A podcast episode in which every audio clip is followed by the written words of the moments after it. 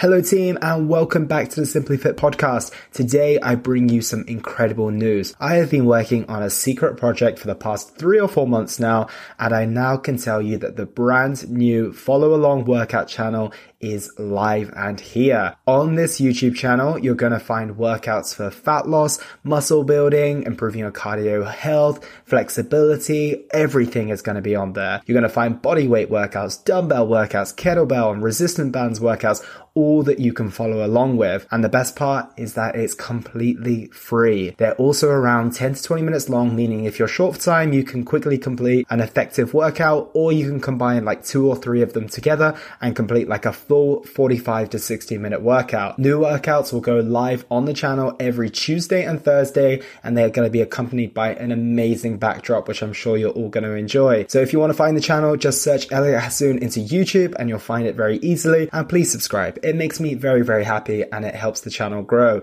And feel free to tell your friends, your family, your pets, whoever you want to share this with, and let's work out together.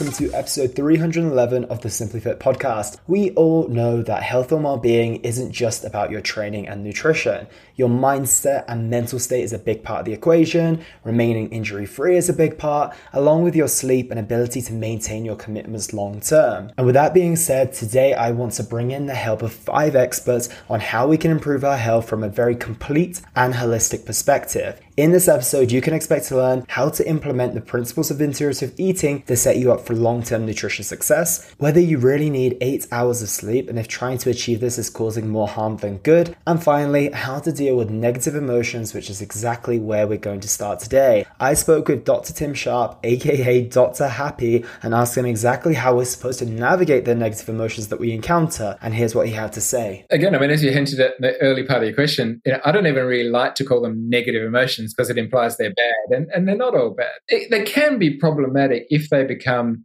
too pervasive and too overwhelming. So I'm not, I guess the caveat is I'm not suggesting that, you know, major depressive disorder, that serious psychological illness is good. It's, it's not. You know, when it gets to that level, we need to, uh, you know, by, de- by definition, it's problematic and we need to help those people get help. But there are normal, uh, you know, normal levels. These things happen on a continuum and there's a, uh, for most of us, those unpleasant emotions are normal uh, and a normal part of life, and even a healthy and appropriate part of life. Now, so the simplest one to explain, I suppose, is fear and anxiety, and then we can maybe look at some of the other ones. But if you think about it, one of the simplest ways to understand is to think about it from an evolutionary perspective, and there are you know, there's a whole branch of psychology called evolutionary psychology, which personally I find fascinating. Um, and the, it, it very simple is it's about understanding us humans today based on our history. You know, the, the, the, we are who we are today um, because of what we've been over thousands upon thousands of years. And anyway, so if you think back, well, not even thousands of years, just but even hundreds of years, I suppose, fear and anxiety were really, really important. We would not have survived as a species without fear and anxiety. We would have walked up and patted that lion. We would have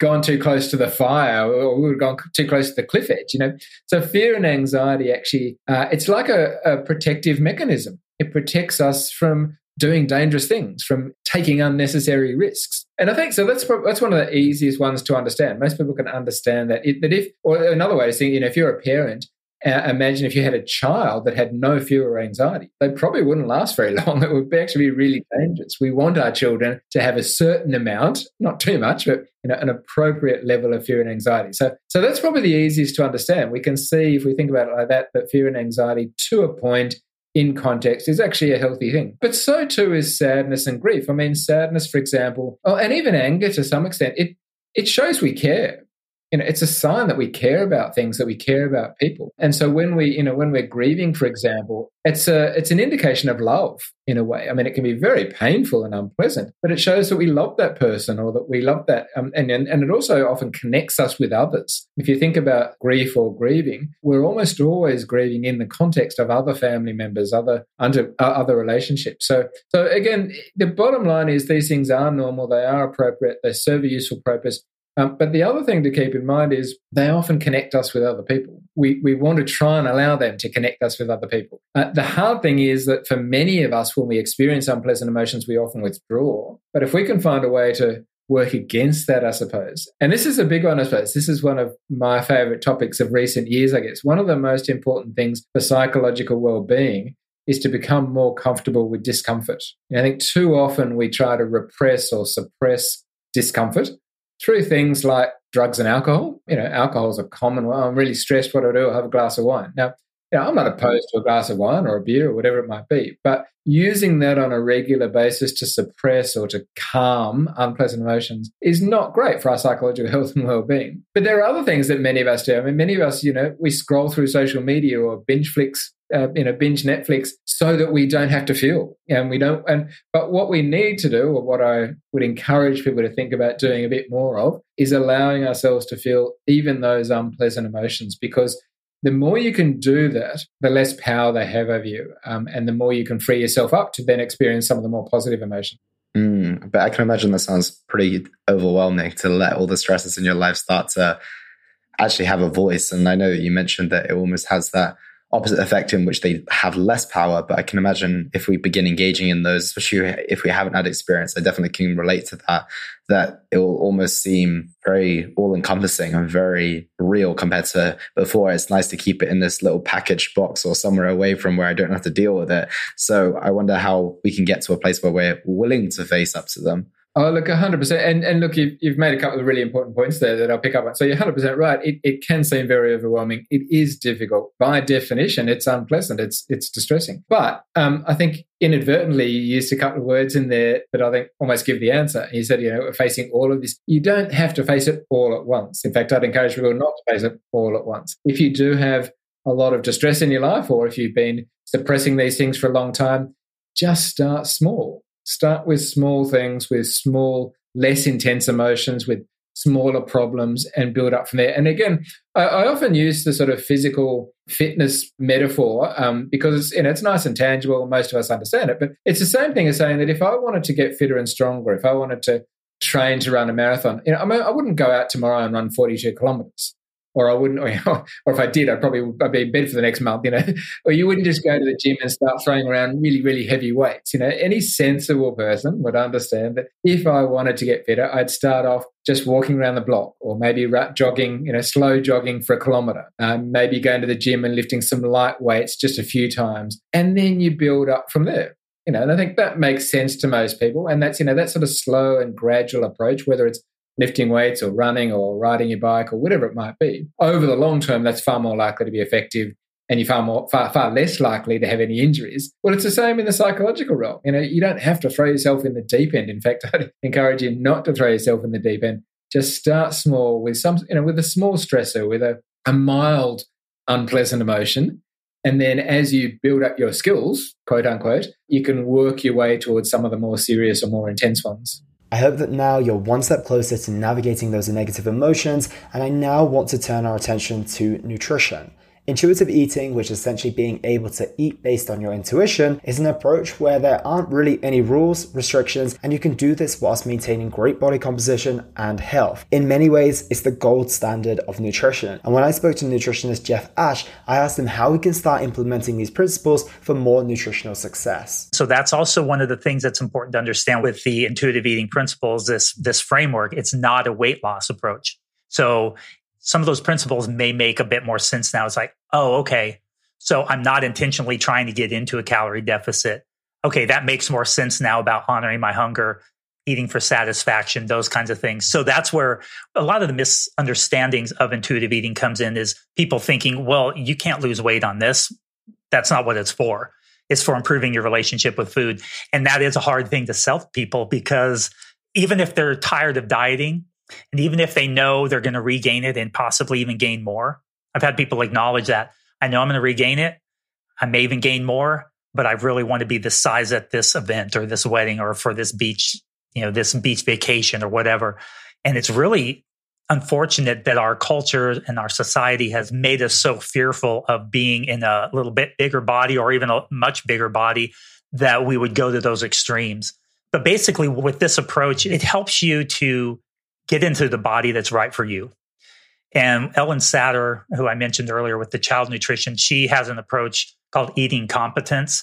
And she incorporates a, a, bit more structure into hers, which I actually kind of bring over into intuitive eating too. I like the idea of structured meal times and snack times and having that consistency where intuitive eating proper, that's not really part of the framework, but I like to incorporate that. I find that clients really benefit from including those that structure in there can help them regulate their appetite over the course of the day. But one of the things that Ellyn Satter talks about that I like in, in her weight neutral approach is that often the issues that we have with our body weight, well, there, there is certainly a genetic factor. You know, we're, we're genetically predisposed to be different sizes and shapes and different distributions of fat and muscle. And that's an important thing that we have to acknowledge is that I can't look like you. You can't look like me, no matter what you do we could train exactly the same and we're going to look different. But at the same time, there are disruptions in life that can occur that cause our body weight to fluctuate up and down. So we may have a disruption that has occurred, and that's why we gained X number of pounds over the course of the last two years. Well, through this process of intuitive eating, we often identify those disruptions and then we can address the disruption and with the idea that once we get the disruption dealt with, we get the relationship with food dealt with, then our body is going to shift to wherever it's going to be most comfortable. Uh, you may be familiar with set weight theory and settling point theory. This this range that our bodies tend to just sort of hang out in naturally if we don't have disruptions where either super emotional times where we're kind of mindlessly eating a lot or less and we end up losing a lot of weight, maybe a death in the family and we just aren't eating like we should. So identifying these disruptions can be really helpful. Uh, so we're basically we're approaching it from the perspective of let's see what we can do about all of these things that are amiss in your relationship with food and in your health, but without focusing on weight loss as that measure of success. If it happens, it happens. If it doesn't, if we don't lose weight, but we get all these other things in order, then at least we're going to be feeling better. Our health will be better. And if we tried to get down lower and we're going to bounce back up anyway, is that going to be beneficial to us? Mentally and physically. Next, I want to move on to something that holds many of us back, which is injuries. You've probably been in a great flow with your training, and all of a sudden, an injury comes out of nowhere and it throws you off entirely. So, when I spoke to physiotherapist Tommy DeJersey, I asked him how we can remain injury free even whilst having ambitious goals within our training, and here's what he recommended that we do. Load management, man load management, load management, load management. Typically, the vast majority of like non-traumatic, so like you know, like fall, motor vehicle accident, you know, sporting injury, like with contact or whatever. The majority of like a traumatic or incidents that pop up in the absence of trauma, a large majority of them are load load based, right? You know, oh, I'm going to run a 10k in four weeks, so I go out and do a 4k run today because four is almost 10, and then if I do a couple more k's each week, but by 10k's I'll be right. When if we just like planned for that and done a 10 week prep and done an extra kilometer a week, would we maybe have been okay? Uh, where we see sudden, really steep spikes in load, often in the weeks following that, we have things pop up. If you look at a lot of elite sporting teams, they will manage the very high speed meters. So, like how much, like super high intensity running, lifting, training their athletes are doing and actually deload athletes for certain sessions so that we can keep a really clear lid on how much total training volume they're doing. Your PT should be doing that for you, but in a less scientific way. You don't you don't need you don't need to wear a GPS tracker to walk around the office at work because you're just you're not you're not trying that hard. But in the gym, you know, you can't be testing every week. You can't be pushing your 5K time trial as a runner every week there needs to be really high quality, low intensity work and maybe slightly less high quality, but really high intensity work. And the middle needs to be filled as well. If it's all high intensity all the time, or it goes from a period of not much intensity to like really, really, really hard training at a load and a level you've never done before, they're probably like the biggest modifiable flags. That and recovery, right? Like everybody's underslept. A whole set of people won't be eating enough for in Australia from now, it's the end of September into summer, high alcohol intake, high work stress, low sleep, you know, all those things are going to contribute. That and load management for me are the big ones, big modifiables. And if someone turns around and says, well, you know, I really want to get this result. So I want to do four sessions a week. I want to do six spin sessions as well. And I want to then go on my 10K at the weekend. How do I manage to continue to achieve my results, but still keep in line the amount of load that I'm putting through my body? Yeah, sweet. So, um, a question I like to ask is, uh, like, is this a race? Are we in a rush? If we have a time based goal, I want to run a marathon by X date. Unreal. Let's do everything we can to get you there, but let's set out your total weekly kilometers in a way that your graph, if we plot, you know, load and time, is relatively smooth and doesn't go a little bit, little bit, little bit, whoops, shit, I'm running 42 kilometers this week, you know? Planning is a good thing. And then if it's not a race, right?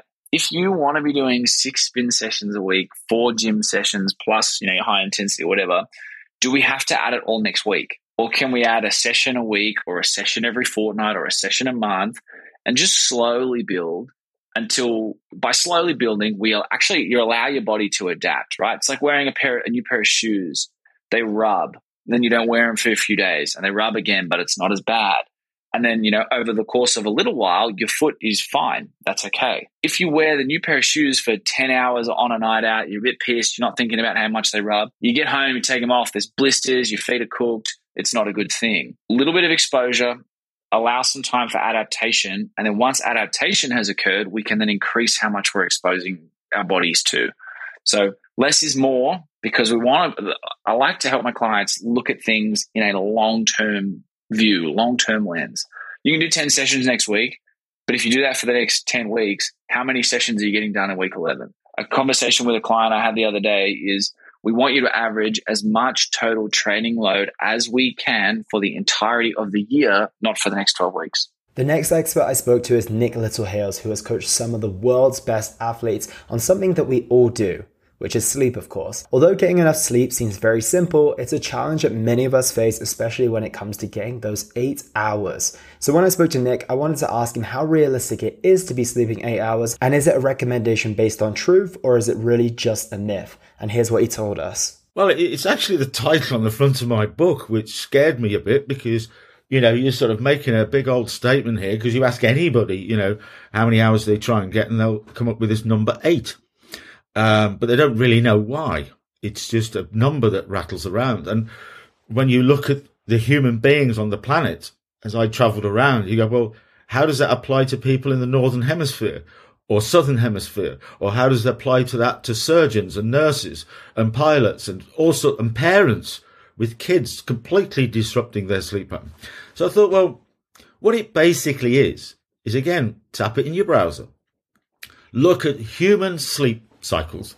And you will see that up until the electric light was developed around the 1930s, that human beings never ever tried to sleep in one block nocturnally. They would be more synchronized with the rolling 24 hours because of their relationship with light, diminished light and dark. They would sleep in a polyphasic manner, which might be biphasic twice a day, triphasic three times a day, multiphasic, which could be six times a day, and crazy phasic. And you could apply those to how does a single handed round the world sailor be at sea for three months and they can only sleep when these 10 pieces of criteria are in place to leave the deck and try to go into a sleep state. Even then, we'd only do it for 26 minutes or so because they have to go back and check. Now, how do we do that? You know, how do we sometimes don't sleep at all because we're anxious or adrenaline or, or worry or just excited. And yet we still smash it the following day. So it's kind of, why is that? So you sort of think, well, the monophasic approach, which is get all of your eight hours, sort of eight hours is 30 odd percent of 24. So there's no sort of argument against human beings need to have eight hours plus worth of recovery in a rolling 24 hour basis. But it doesn't have to be focused specifically on the fa- fourth phase of the day, nocturnal, right? So when you start to think of it like that, you think, well, yeah, I do have, I am aware of siestas. Um, now, nobody's really going to sleep in that period, but what they do is do different things between one and three. Right. So they, they work a little bit later or start a bit earlier. They're still in restaurants at one o'clock at night with their kids. And you go, wow, wow, wow. So it is a myth because have you ever met anybody who gets eight hours solid sleep with no awakenings, no disturbance, 365? Never mind seven days. Nobody, all it is is we're allocating the time, but nobody's actually sleeping fully through that period. Even people who fall asleep really quickly and then the alarm goes off sort of eight hours later and they've got bed hair and everything and they just went, well, I slept all the way through. But if you actually looked at it carefully, most of that was in light sleep. So they still feel unrefreshed. So it's kind of, it's kind of, I think when you asked before about the question, I mean, everybody's got trackers and now trackers track sleep and you go, wow, suddenly that's doing that now when we haven't even started the educational process. So you start thinking, well, wow, now I'm starting to look at actually what's happening. And whilst they're still guessing and still making a bit of a guess at what's happening because it's not brainwave patterns, um, you still start thinking about, wow, deep sleep does not get revealed on my tracker from sort of three o'clock onwards. Why is that? I need to improve that. Nick, I want to get more deep sleep in the final hours before I go to sleep, not just in the early hours. Well, if you actually know that your brain will not go looking for deep sleep beyond two or three o'clock in the morning in a cycles basis, then that's why. And that's why a lot of people wake up at two or three o'clock in the morning, feel wide awake and can't get back to sleep and worry about it. So it's kind of once you shift you know, using that lovely word mindset to what it is and how it's revealed, you suddenly stop worrying about it. And it's a, it's a wonderful place to get to when you, you start to think of it like that. You know?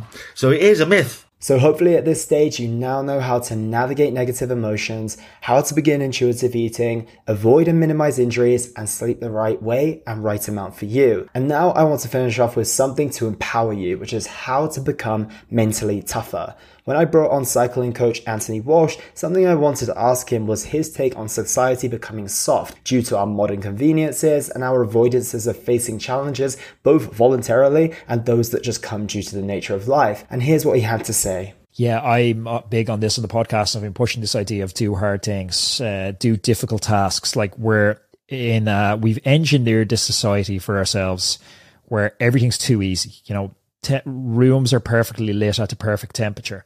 Uh, we're almost never, excuse me, boredom doesn't exist anymore it's like you're at a shop in a lineup and the, the lineup's like 20 seconds long. It's like, okay, cool. I can watch two TikTok videos in 20 seconds. Like we've alleviated boredom. We've alleviated extremes of temperature. We've alleviated, you know, discomfort in the commute. Like our life is just too easy. And this has all happened in the last hundred years post industrial revolution. But again, if you zoom out and you look at the totality of the evolution of our species, the last hundred years is quite a small part of that total evolution. Our ancestral bodies that we've inherited were not too well set up for the environment we now find ourselves in. Our ancestral bodies were designed to be exposed to extremes, to be exposed to difficult tasks. We're meant to lift heavy things. We're meant to go long periods without food. We're meant to, you know, be exposed to light. We're meant to have our feet on the ground. We're meant to get cold in the water. And it's when we do all these things they recharge us, I think, at like almost a like the, a level of our soul or a cellular level. It sounds corny and cliched, but it's only when you start doing the stuff that you go, holy shit, it feels like I should be doing this. Like uh, when I get into the sauna and I spend like a half an hour at 56, 57 degrees, like it's crap. I don't want to be in the sauna at 57 degrees. The last 10 minutes is like get me anywhere but this place right now. Like I do not want to be here. But when you get out of the sauna and then you're chilling out that evening reading a book at room temperature, it's like, oh my God, this feels amazing. Like the breeze coming through the window. There's a different appreciation for it. So it's almost like doing hard things creates a space for enjoyment. And I've found this on the bike anecdotally. And it's only when I've sit to journal and reflect on this stuff that I started kind of piecing together this hypothesis but days when I've been out on the bike and it's, you know, I used to live in Toronto and I'd be out on the bike in minus four, minus five degrees, and it's like five hours to do. And I'm looking down, going like five hours and minus five. Like, what the hell? My water bottles are frozen into the cage. My hands are frozen. It's just totally miserable beyond comprehension. And then I come in from the ride, I have a shower, put on some warm clothes, get a duvet on the couch, have a sandwich and some tea, and watch Netflix. And it's like that Netflix show has never like been as good. That cup of tea has never tasted as good. If I just got up out of bed, play video games all day, and then watch that Netflix show, it would be totally different experience. So the lens just completely changes, or the perspective on that changes. And that's something I've noticed over and over again. Like if I'm lucky enough to live beside the Irish Sea, and I'll try and jump in most days into the cold Irish Sea. But when you get out of that and you have like a cup of tea or a coffee when you get out of there, it's like, oh my God, this is the nicest cup of tea I've ever had because you're shivering after it. So it's like doing hard things creates that space for enjoyment. Have you experienced that? I have. And before I go into my experience, I want to ask you a question that I get a lot from, and it's mainly kickback is that someone might look at you, Anthony, and say, well, you know, you're experiencing these challenges with your mother's health. You've got a lot on why make your life any harder when there's already challenges coming your way? I don't think I'd describe it as harder. It's like yeah, if you ever fly in the airplane, they say, you know, in the case of an emergency, put your own mask on first. And you know, I'm not a good person to be around unless I'm centered, and this stuff centers me. Like if you know, there's me, my mom, my dad, my sister, and my mom's in hospital at the moment, and my dad, you know, he's he's retired and he doesn't have the mobility and stuff uh, that he used to. So it's like, okay, step up, be the man of the house, and it's like, well, how do you be that? Well, if I'm this like like fat, shriveled up, low libido, low energy dude who's slithering around the place is like, well, that's not what the man of the house is. Like, it's, you know, it, it's square the shoulders, make decisions, you know, have confidence, have energy you know, have like a resilience about you that you can take some hardships, that you can take some hits and still keep moving forward. And like, it, it creates a momentum, like getting into the sea and shivering for 20 minutes. Like, there's almost like a metaphor for that in life because it's like you get in there, it's hard, but you're still doing it anyway. And it's like, I've never accomplished anything in my life that's just been smooth. Like, I'm on episode 520 on the podcast. It's like, how many of those episodes were absolutely terrible? Like a lot, like quite a lot. How many times my microphone didn't work? How many times was I like hung over or sick or injured and crashed my bike, but still had to do the podcast anyway? Like we need to move past adversity in life. You need to keep moving past it to get to anywhere that's worth getting to. I've never got to somewhere worth getting to without friction. So sitting in cold water gives me that resilience to move past friction. And I can take that down to other areas of my life and go, okay, well, this is a hard day I'm having, but it's not as hard as the time I crashed in Detroit and I had a collapsed lung, broke my shoulder, you know, and had to drive six hours to the hospital in Toronto. That was a shit day. Now this is not. I have a headache. You know, it's not. It's not as bad as that day. And you can benchmark experiences against the other. But for people like, and. It, I look at friends who are like, you know, I don't want to pick on the real private school kids, but I look at some of my friends who came through private school and then they, I had a brilliant guest on the podcast actually that answers this perfectly. I had Paddy Holohan. He's a ex UFC fighter, came up with Conor McGregor. They were like homeboys back in the day. If you want to talk about like a vision, we'll get into the stories he was telling me about Conor McGregor and vision and manifesting, which are unbelievable. But he's from a really working class area, like as tough as you can imagine, like one of the most working class areas uh, in the country and probably one of the most working class areas in Europe. So he said in school, in the school he was in, you're in from an early age and it's like adversity straight away. It's like a kid coming over, like you're six years old. He punches you in the face. Your nose is bloody. You're going home and to your parents and you're like, I've got a bloody nose. And your dad's like, well, you know what you got to do? You got to fight him tomorrow. That's how you get rid of bloody nose. He's like, it's kill or be killed in the environment he's in. He's like on the streets in the school. So I contrast the environment he was in to some of my friends who went to private school and then they went to sort of quite polished universities. And then they're 25, 26 years old and they get in a fight in a nightclub. Somebody bumps into them. it's the first time in their life they've ever encountered this adversity and they get hit in the head by somebody and you're talking the next day and it's like their world has ended they're like i was attacked in a nightclub last night and it's like 25 years old and it's the first time they've ever ever faced any adversity in their life and it's crippling for them it's you know they have you know fear of going back out to nightclubs again they have you know social anxiety off the back of this they have a distrust of people off the back of this because they haven't built that resilience but you take someone like paddy holohan it's just like, you know what? It's part of life. I can take hits and I can keep moving forward all day long. I've been doing it since I was a kid. And it's an extreme example, but it kind of illustrates that we can build a resilience. It's a learned skill. And it's also a learned helplessness on the far end of that. So, team, I hope that helps you on your way to improve your health and well being from a holistic and a complete standpoint. As fundamentally, there's more to this journey than just following a meal plan and going to the gym. So, that's everything from me today, team. Have an amazing week ahead. Take care, and I'll speak to you all very, very soon. And that was the Simply Fit podcast. I hope you gained a huge amount of value from today's episode. I feel inspired to improve your health and well being. Be sure to search for Simply Fit in Apple Podcasts, Google Podcasts, and Spotify, or anywhere else you get your podcast from. And go ahead and subscribe so you don't miss any future episodes. Also, if you like the episode, please don't forget to give it a 5 star rating. I'd love to hear your feedback or any questions you have. So reach out to me on social media. You'll find me on Facebook and Instagram at Elliot Hasoon. Thank you so much for listening, and I look forward to talking with you all on the next one.